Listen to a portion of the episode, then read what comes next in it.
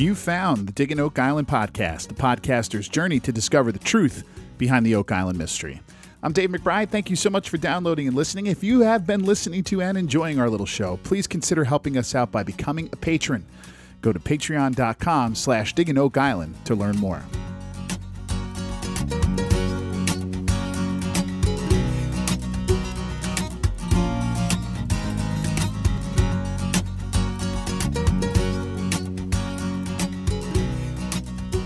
All right, hope everybody's doing great out there. Before we begin the show, I just want to thank Ginger for joining our Patreon this week. Now, Ginger is a friend of the show. She has been for quite some time now, and it is really awesome to have her as a patron now, too. Don't forget, Ginger, come and join us. And you know this already, but just for a reminder for all the other patrons out there, you can join us for a live discussion that goes on in the post section of the Patreon page during each airing, each U S airing of a new episode of The Curse of Oak Island. We're in there commenting. Steve is always giving in funny little things, as well as many other people who join us each week. It's my favorite part of doing this whole Patreon thing for sure. Uh, and also uh, the rest of the post section, I'm kind of turning into a patron uh, Oak Island blog. And uh, I'm kind of putting some old research in that now, but I think as the future goes on here, uh, that I'll, I'll turn into some more kind of original content, kind of blogging content, stuff for you to read, maybe add some uh, small audio pieces like miniature podcasts or something during the off season too. Uh, we'll see how that develops as we go. And if you're You're a patron, you have some ideas out there of what I can uh, deliver there as patron content, Uh, just uh, just drop me a line. Just send me a message through the Patreon, and we can discuss that. Okay. Oh, and before I forget, Ginger, thank you for joining the Patreon. Um, and thank you so much for all your support over the years. It's really been great having you as part of the Diggin Oak Island family. Okay. It's time to answer your questions and comments from this week. Uh, we got one long one at the end. We only got a couple here, but they're all real, three, three good ones, three long ones too. So we got a lot of work to get to here. So let's get right into it. And we're going to start off with another incredibly well-named listener, and a new listener at that. Here is Dave, great name Dave, who writes, "Hi Dave, uh, just found your podcast and been enjoying it. Just my two cents or less. I'm a treasure skeptic, but I also enjoy the archaeology, the archaeology angle of Oak Island. I think the dry dock theory is plausible, that is. Occam's razor. The simplest explanation is likely right. And all the endless show repetition. Has anyone ever seen surveyor George Bates' nineteen seventy work mentioned? I mentioned Mister Bates because Googling the dry dock theory also brings up Doug Kroll's name, yet I don't believe the subject has been addressed on the show. Uh, Doug used to write a, uh, be part of a blog from the Blockhouse or something like that. It was called. I've got a lot of read it a lot over the years. Um, so he has expressed a lot of interest in other theories besides what you see. That's absolutely for sure. Um, Anyway, let me go back to Dave's email here. He he writes in that George Bates's maps are mentioned here, and he gives a link. I'll put that link on the Facebook page for us. Uh, then he continues, Mister Bates's work details a dry dock pumping system that could explain the drains, shafts, and tunnels. His diagrams show upper and lower chambers, gravity drains to the sea, and an inlet from Smith's Cove. His idea of a windmill powering the pump could be supplanted by oxen powering the same machinery. An explanation for all the ox shoes found? Could it be? I think the overall picture shows Oak Island as a naval repair depot used by various entities over the years. I'm just adding a non-original idea to the endless pile of theories. Looking forward to hear um, any more. All the best, Dave." Uh, great stuff, Dave. Um, The Bates theory and the maps he made to accompany those theories are certainly, I'm pretty sure, are not a subject that we've discussed here on the Diggin Oak Island podcast. So let's remedy that right now, shall we?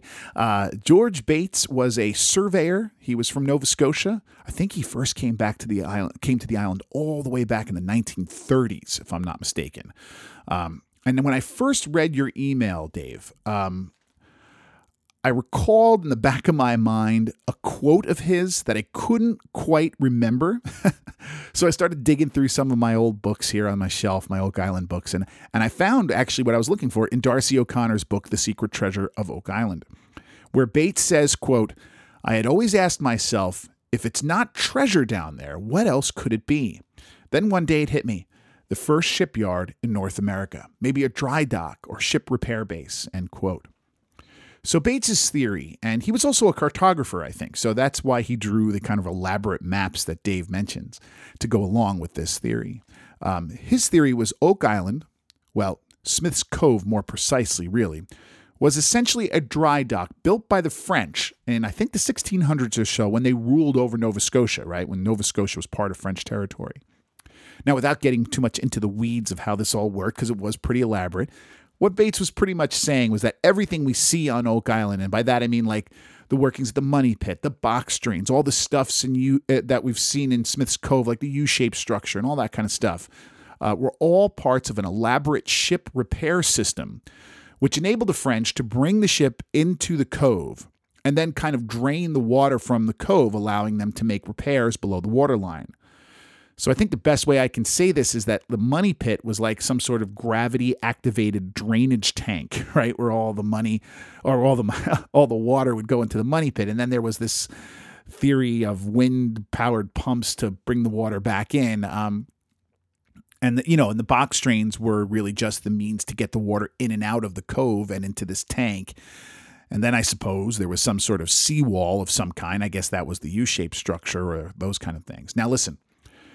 This is a fascinating theory, but there are quite a few problems with this theory. But I'm only going to mention just two that come to mind.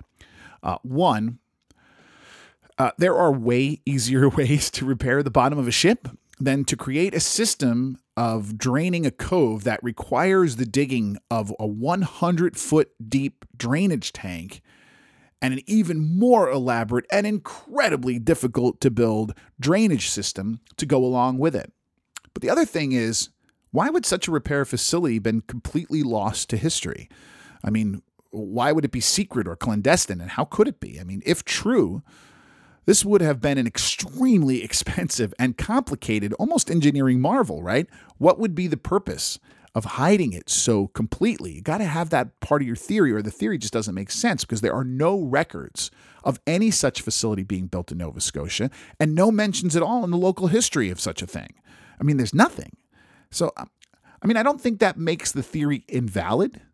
I mean, because we're discovering new things in history all the time, right? But it does make me question it and make me think that maybe it's just sort of the, um, you know, it's uh, it's somebody coming up with an idea and then placing evidence into that idea rather than using the evidence to lead what his idea might be. Uh, that's kind of the only way I put it. Anyway, fantastic email, Dave. Any chance I get to dive deeper into one of these sort of lesser known theories is an opportunity I never pass up. Thank you for that. Welcome to the podcast. Please keep listening. Please write us again.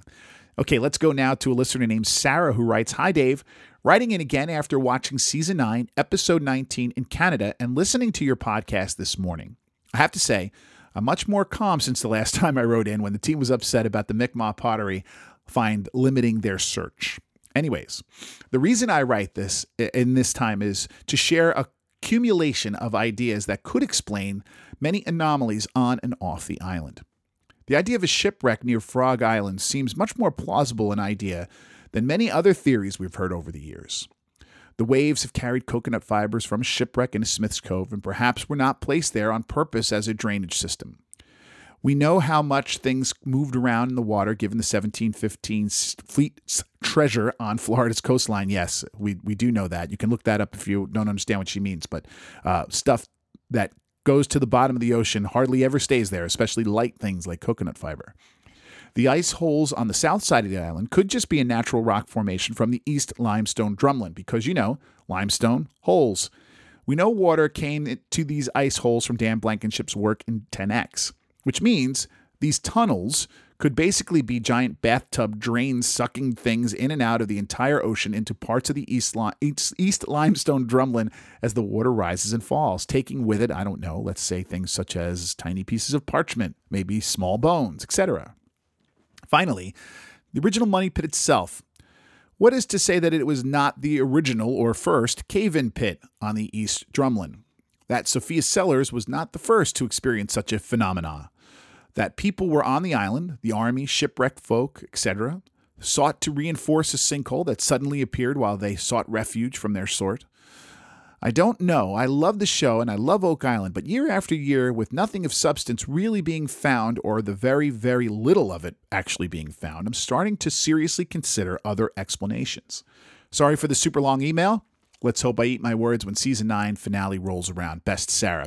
Sarah, first of all, your email is not nearly the longest of today. We're going to get to that one next. Um, I love some of your ideas. They're popular ideas and certainly something worth talking about. I, I, I, I think a shipwreck uh, is a good explanation for the coconut fiber, uh, for sure. Um, because so many ships carried coconut fiber, especially ships that were doing what was happening in, in those days, which was transporting goods to and from Europe and coming very close to Nova Scotia as they took that route. Um, so I, I could definitely see that as part of the explanation for it. I mean, it does seem a little convenient that it happened to, to to wash up on Oak Island when all this stuff is there. But be that as it may, it is an explanation and a decent one. Uh, here's the thing, though.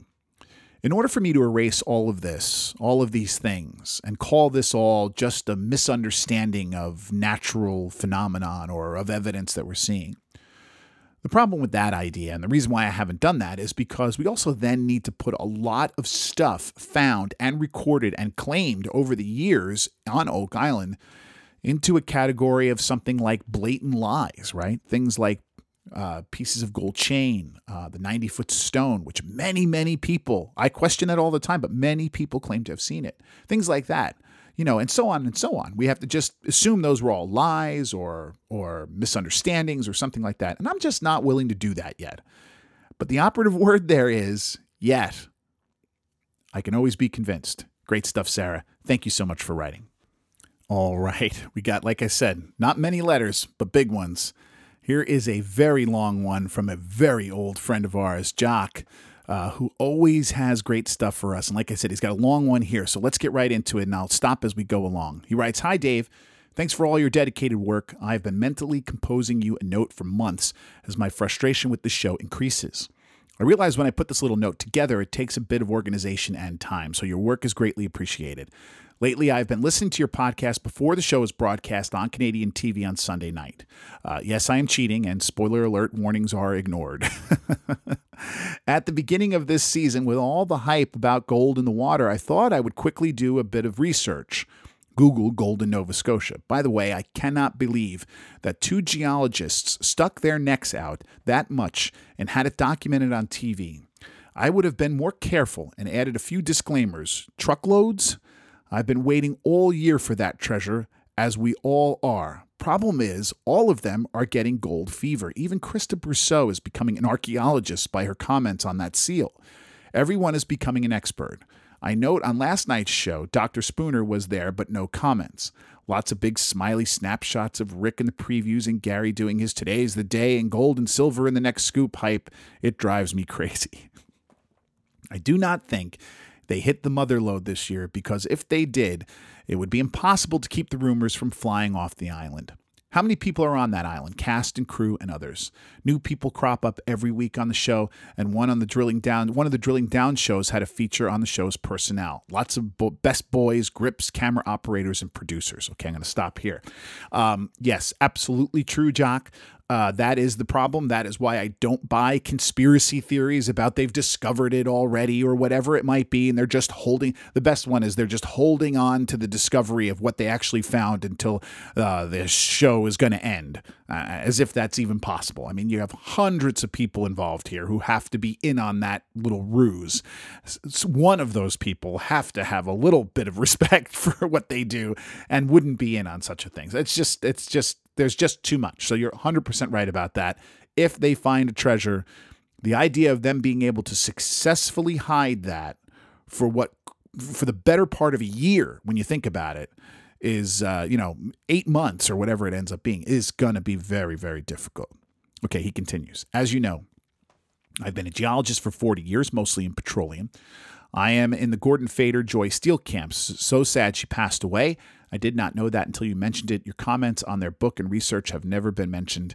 Um, it is obvious, since their ideas do not support treasure and uh, actually go against that idea. I think I'm going to stop here again. I think you meant the the comments on the, on why their book and research have never, you, you write your comments on why their book and research has never been mentioned.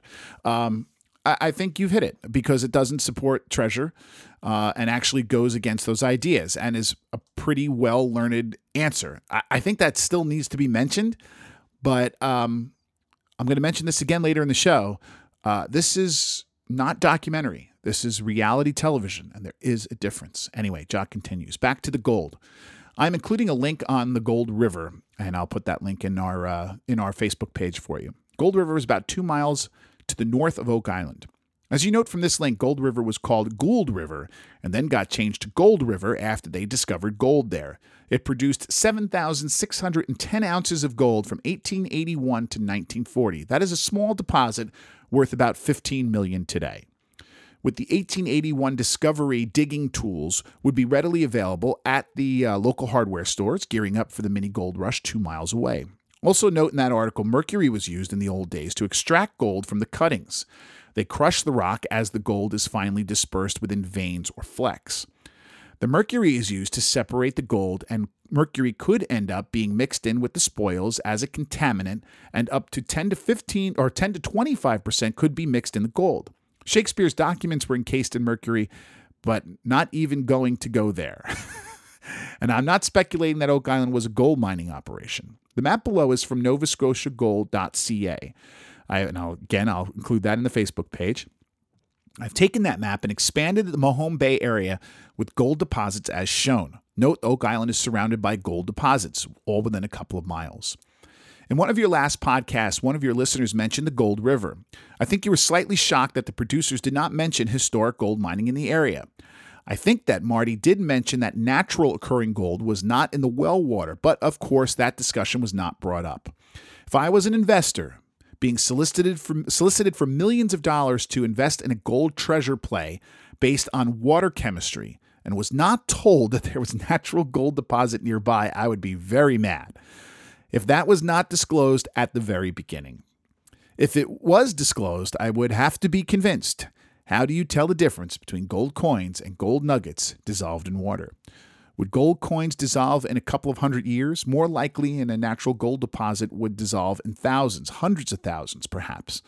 If we had the technology to find gold that easy, everyone would do it, and the price of gold would drop. Okay, let me stop again here. Uh, like I said, this is a long email, so let's let's get let's go through it all here bit by bit, right? So, Jock, you've pretty much articulated my thoughts exactly, or at least you're asking the same questions that I've been asking, but you did so in a much better fashion than I ever could. Those are the questions I have about this gold deposit. Uh, it is a little strange that we haven't seen much more on it, and we're going to mention it again here this week uh, for the first time in some time, other than to say the gold was tested here. There hasn't been much follow-up on that gold, and I'm going to mention that again. So thank you for p- bringing that up. Um, as an expert in the field yourself, I would say that your concerns here in these uh, questions carry a lot more weight than mine ever could. So thank you for that. Um, anyway, Jock continues. Next topic, uh, glaciation and the distribution of gold. Nova Scotia experienced at least four glaci- glaciations from seventy-five thousand to ten thousand years ago. Those are actually ancient. Uh, that is where a kilometer-thick ice sheet covered Canada's maritime region. All the weight of that ice scrapes and sculpts the land. It redistributes the rocks. The gold-bearing rocks in Nova Scotia are very old, five hundred eighty to three hundred forty million years old. Cambrian and carbo- Carboniferous in the Meguma trend, which are granites. Ay, ay, ay. Look at the map again and note how many gold areas there are in Nova Scotia. These gold-bearing rocks lie to the north and northeast of Oak Island, fully exposed, scraped by the glaciers, but now underneath a layer of glacial till. I actually expect that these gold-bearing rocks may lie underneath the glacial till and limestone, dolomite, and anhydrites of Oak Island.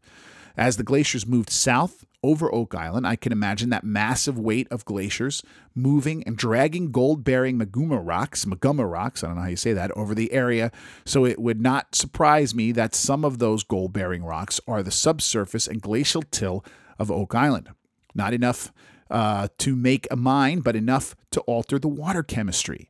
Any other experts out there who can mention? Oh, geez, I hope so, Jock, because I got to tell you, I'm only following about half of what you're saying here. That's pretty much why you hardly never hear me talk about the geological side of all this. I just don't understand what you're talking about. I mean, I kind of get it. I get the, the concept, but I don't know these terms you're using. Anyway, Jock continues. We all get mad at Clotworthy.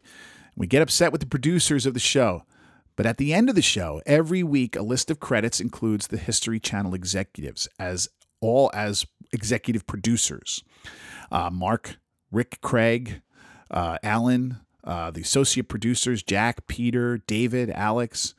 They must have some say. I think by Mark, you might have meant Marty. They must have some say in the content of the weekly show. I think I would be embarrassed by some of the bold statements made by the narration if I had my name in the credits. In the future, they might have to live with that hype. Some of those bold statements are exaggerations of the truth, or some would classify them as lies. There is, however, a little statement by Clotworthy at the end of each show, quote, will they finally realize their dream or the manifestation of a deadly curse? Maybe that is their disclaimer. Okay, I'm going to stop again, Jock. Um, give me a lot of work here, man. Uh, this is something many people point out. Uh, I've done that too. Uh, many of the fellowship are listed as producers of one kind or another. And lots of fans then ask the same thing you're asking here, Jock. Something like, uh, don't they have some say in the final content of the show? Why would they allow this or that to go to air? And like I said, I've been guilty of making that same assumption too, but the fact is we really don't know, do we? Anyway, like I said, this is a long one, uh, but I, I just want, so I'll get right back into it, but we really don't know what kind of deal they have, what kind of say they have, what the whole purpose of that is. I can't imagine all of those guys in their contract have some sort of final say and some sort of editing capability over the narration. That just doesn't make any sense. I, I just don't think that's the relationship, but I don't know. Okay. Now, the rest of Jock's email, he copies, uh, comments on a couple of different topics, so we're going to get through them quickly here, and I'll do my best to interject. He writes, one, last night's show, as they drag out, and he means last week, as they drag out this last well, claim that meantime, in the meantime, Rick and the gang meet to plan search for shipwrecks. Clearly, they're in T-shirts, and the fall changing of the leaves, color of the leaves are not present, so many of these silly, misleading comments are making me skeptical of how they are telling this hunt. How credible is this show? Okay, Jock, this has been talked about a lot because everybody noticed this, right? So you give me an opportunity to, com- to comment here. What I would say is I don't think we need to always confuse credibility with editing choices. Those two can be two different things. Again, I mentioned this before, but let me drive it home here. We have to remember this is a television show. It is an entertainment show. It is not a documentary educational presentation. And we need to know that. It's reality television for sure. But we all have known now over these last couple of decades when reality television became so big. We all know now that reality T V and documentary T V are two very different things. My advice is this. Let that stuff go. Unless it somehow reflects on the content of what they're actually finding or on the theories they're presenting to us. Let it go. And with regards to this specific incident that you're talking about, I would imagine the huge bulk of work done on the island once the rock team showed up with their caissons and their oscillators, most of that work done was done almost entirely over at the Money Pit. All of their resources, all of their resources over there.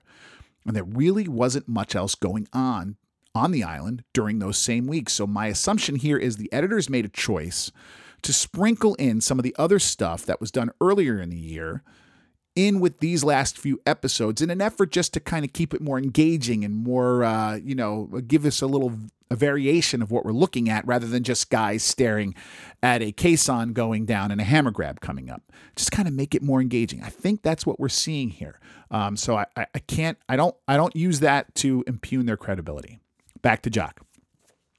His next point. How much dirt have they sifted through to find virtually nothing? I'm trying to imagine how much dirt is in each of those drill holes. I assume each of the first two canisters were totally empty of treasure. I live in a twelve-floor condo building, so I imagine it this way. The ten-foot can would take over my bedroom and would engulf my queen-size bed. I'm roughly one hundred thirty feet in the air, so I can roughly imagine drilling one hundred fifty feet into the ground. That is a lot of Billy Gerhardt dump trucks full of dirt. Take all that dirt and throw it on a in, it, throw it on a separating table. This is a lot of dirt with no gold coins in it. Then he says, three, are they refilling the canisters? I think they are filling the holes back up. I think I saw that on the T V show. So I expect they are putting the spoils back in without any further research on them. Am I correct? I'm totally surprised they have not found any more indigenous stuff. That is another complaint about the show. Let me stop here. Yes, they are filling the cans back in, Jock. With what? I don't know. Anyway, he continues. So how do I see the show ending this season? They'll find something else to take our mind off the third can. And they'll find something in that last can that will be a nail-biting cliffhanger. Watched it last night, and yes, they are going going out looking for shipwrecks. Google shipwrecks in Nova Scotia, and you'll see they have five thousand documented, with probably more like twenty-five thousand possible. Just wait. The magnetometer will show something big, probably a boiler on a sunken ship. They then will make us all wait the full summer for the mind-blowing season ten opener, fizzle out for the rest of the season, then another cliffhanger, then season eleven opener. This is why they call it the Curse of Oak Island. My wife is getting mad at me. Seinfeld lasted nine seasons and they're still talked about with respect, even though I thought the last episode was a bust. You have to be careful about drawing this out too long. Dave, you can dig in your East Coast backyard and find old things and make a T V show out of it. All the best for now. Keep up the good work. Cheers, Jock in Vancouver. Jock, what an email. Uh, it was almost an entire show there for your email. Uh, I have mentioned already that I think the show is getting dangerously close to the point where it can't go on too much longer this way. Um, and it might be only a change in the maybe the current formula, what their their subject matters, that kind of stuff. Oh, I mean, a, a big discovery will also help, I guess. Um, but something's got to change the path that they seem to be on.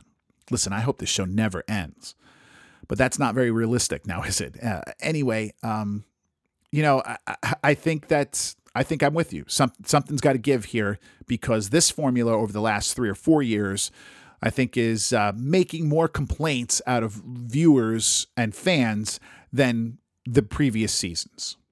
Anyway, that was one marathon email, my friend. Great stuff. Thank you for taking the time to write all that. Um, I'm I'm really flattered by you giving it that much thought and uh, giving us so much to talk about. That's all for the emails this week. If you have any comments or questions for me that you would like discussed on a future podcast, just email me at diggin oak island at gmail dot com.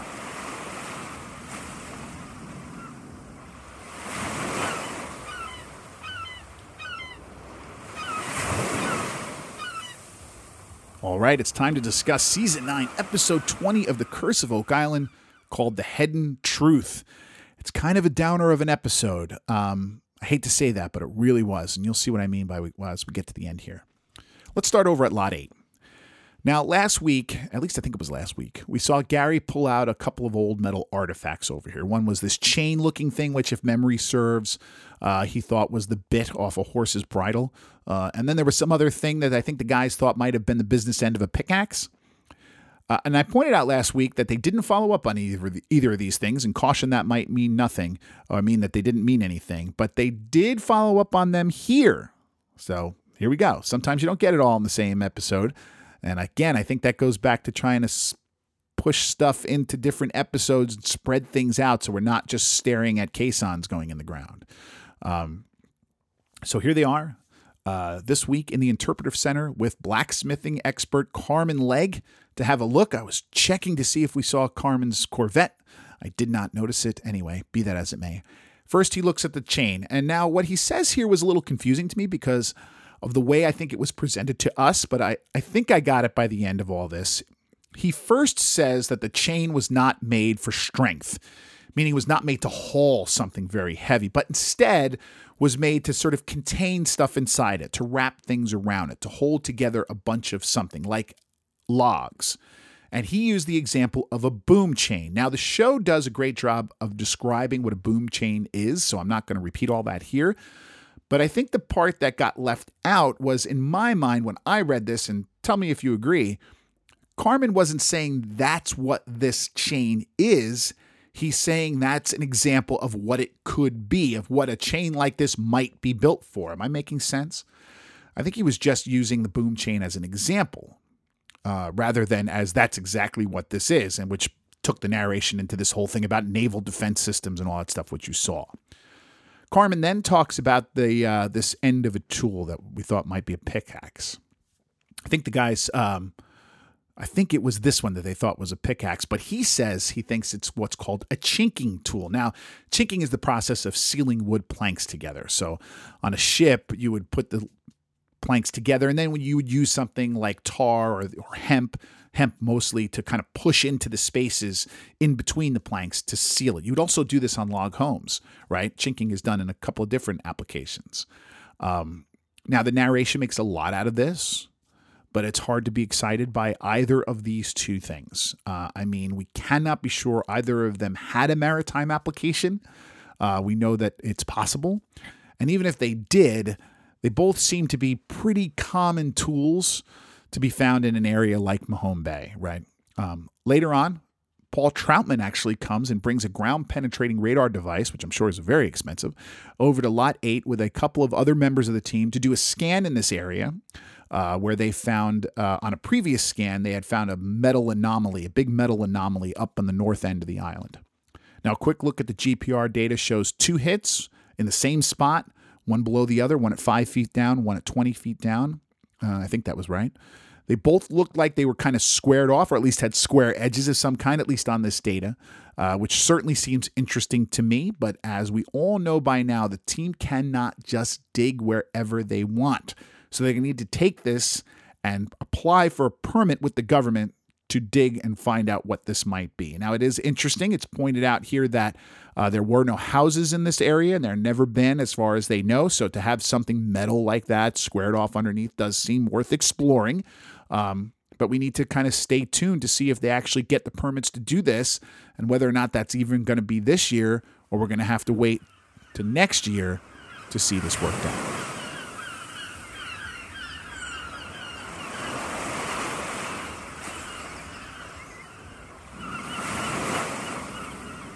All right, the next area we want to discuss here, we're going to call the uh, Frog Island Shoal. Now, remember last week, a team came to the island to do an underwater magnetometer scan of the waters north of the island and found two compelling hits, one just north of Lot eight, and then one between Oak Island and Frog Island, which is just north of the Money Pit area if you're looking at the uh, the, uh, the island from above. Underwater archaeologist Lee Spence is back on the island. We saw him earlier this year. And he is in the war room with diver Tony Sampson to discuss these findings uh, just a little bit more. Uh, Spence thinks these hits really seem to indicate a shipwreck. He seems very positive of that. So with that in mind, the team heads out onto the bay on a barge here to uh, to let Sampson or uh, yeah Tony Sampson and Spen- and Lee Spence um, drive dive down and get a closer look at these targets. They bring their own little magnetometer, which is sort of a glorified metal detector, really, with them to make sure that they're looking at the right spot as they dive through to find these hits. The problem is everything down there is so buried in mud and kelp that they can't really see anything unusual. I mean, they're getting these magnetometer hits, so this has got to be really frustrating because their detector is screaming at them, but there's nothing they can do because, once again, they don't have the permits to do anything besides swim around and photograph. This is why nobody's really done a lot of offshore work, because it's just difficult to get permission from the government to do it. What is even more deflating is when Spence says to the team, quote, "I am absolutely convinced there is a shipwreck down there," but then quickly follows that up with, quote, "They're never going to issue us a permit because it's buried and we can't see it," which basically means they won't be able to present the government with any kind of reasonable evidence to the point that'll allow the government to issue them a permit to do some underwater excavation. So most likely, this whole thing, this whole scan, this whole dive is all for naught, and it's very deflating. Okay, I'm going to take another quick break here and come back and talk about yet another disappointing project, the Money Pit. I mean, this episode really was a downer.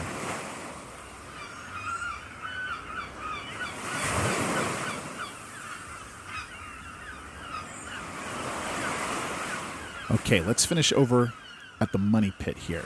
We see the continuation of the D H eighty-two caisson. This is the one that was situated close to the center of the Dunfield crater. Now, if you need a little refresher course on what that is and all this stuff, just go back and listen to last week's podcast if you haven't already. Um, I go through a lot of it there, so that's the best way to do that if you're not not up to speed here. Rick points out how uh, Dunfield could have, and probably did, miss a lot of clues, clues they would really like to get a look at. Not only because perhaps he just didn't go deep enough in the money pit to find what they thought was there, but also because he wasn't looking for anything but a treasure.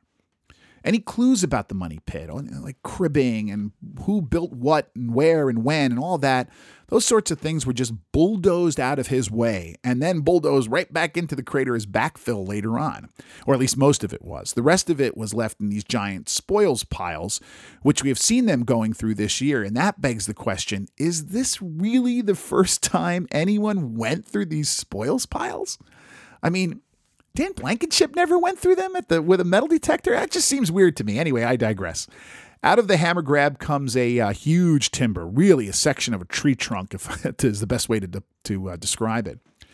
Uh, it should be interesting to see if they can test that and come up with some of this, you know, later on and get some better ideas of uh, what the dating on it is. Interesting. Anyway, later, the can goes down to one hundred thirty-nine feet, and Rick notes that they're approaching the area where Dunfield never managed to reach.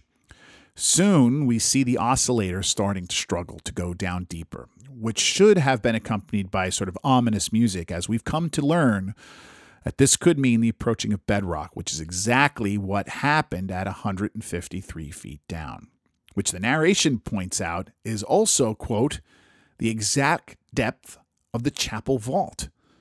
So am I the only one now who wonders if the chapel vault was just, in fact, bedrock and not actually a vault? I can't think of another explanation if I'm honest. Anyway, D H eighty-two comes to an end. It's another deflating and disappointing finish to a very expensive project. So the team then meets in the war room to discuss where to put the fourth and final can for this season. And it's Craig Tester who has the suggestion. He says that he thinks they should go east towards the Head and Shaft to a spot where the treasure hunter Irwin Hamilton dug and found a tunnel one hundred fifty feet down that they never explored because they assumed it was part of a booby trap tunnel system. Now, honestly, I've read about this, and I have to admit, this is not a spot I would pick. This is possibly a tunnel, but it just isn't compelling enough to me. But the team points out later that this is also a spot where this famous water testing found the precious metals in it, so at least that made me feel a little bit better about this choice. They decide to name the can D M T two after Craig's son Drake, who passed away a few years back. So, who was Irwin, Irwin Hamilton, you might ask? And they did a good job explaining, but let's give a little bit more. Uh, and I'm glad you asked. Hamilton was an engineer from New York, and in the nineteen thirties, the end of the nineteen thirties, he took over the uh, Oak Island treasure hunt from Gilbert Hedden. And what he did was he explored a lot of the areas that were explored before him. So he went a little deeper into the Head and Shaft and also the Chapel Shaft. And he really didn't find much except for some wood he thought might have been old enough to maybe be part of the original money pit structure. Now, in nineteen forty, he wanted to go further into the Head and Shaft, and he explored all the way down to one hundred seventy feet before giving up with not much to show for it. But then in nineteen forty-one, he went into the Chapel Shaft, down to one hundred sixty-seven feet, um, where he hit bedrock. But then he drilled into the bedrock and started finding pieces of wood all the way down at two hundred feet. So this is where the idea that whatever is down there might actually be below the bedrock. This is where that idea came from. And it makes you wonder now why the team is so quick to pull the plug once bedrock is hit. Hamilton did some other stuff too, but this was the beginning of World War Two, and soon it became impossible for Hamilton to not only fund his work, but also get men to come and work on the island. So he gave up and really didn't have a whole lot to show for it. So the episode ends with the beginning of this new case on, D M T two. But I want to mention one thing here in this last scene at the money pit. Doctor Spooner shows up and mentions how while this can is being worked, he's going to be doing some soil testing to see if he can find the same precious metal results they got in the water samples from here last year. And that made me wonder, did they do that with the other three cans already? If so, what were the results? Why didn't we see that? Hmm. Interesting thing to leave out.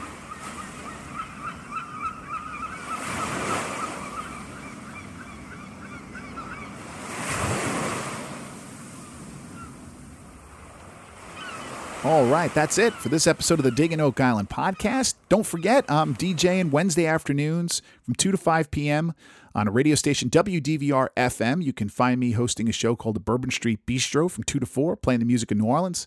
And then four to five, doing a show called Island Vibes. Do a lot of like tropical stuff, kind of vacation-y music. You can listen by going to W D V R F M dot org, or you can just tell Alexa to turn on W D V R. Or if you're in uh, West Jersey or Eastern Pennsylvania, tune into eighty-nine point seven F M, Wednesdays, two to five p.m. Uh, also, uh, you can don't forget, you can become a patron. If you think this show is worth five bucks a month to you, then head over to patreon.com slash Diggin Oak Island to learn more. If you don't want to do that, you can help us out by um, by leaving a one-time donation. The only way I can do that is through my Venmo account for my other job, which I'm a musician, so I have a Venmo account set up for tips and that kind of stuff.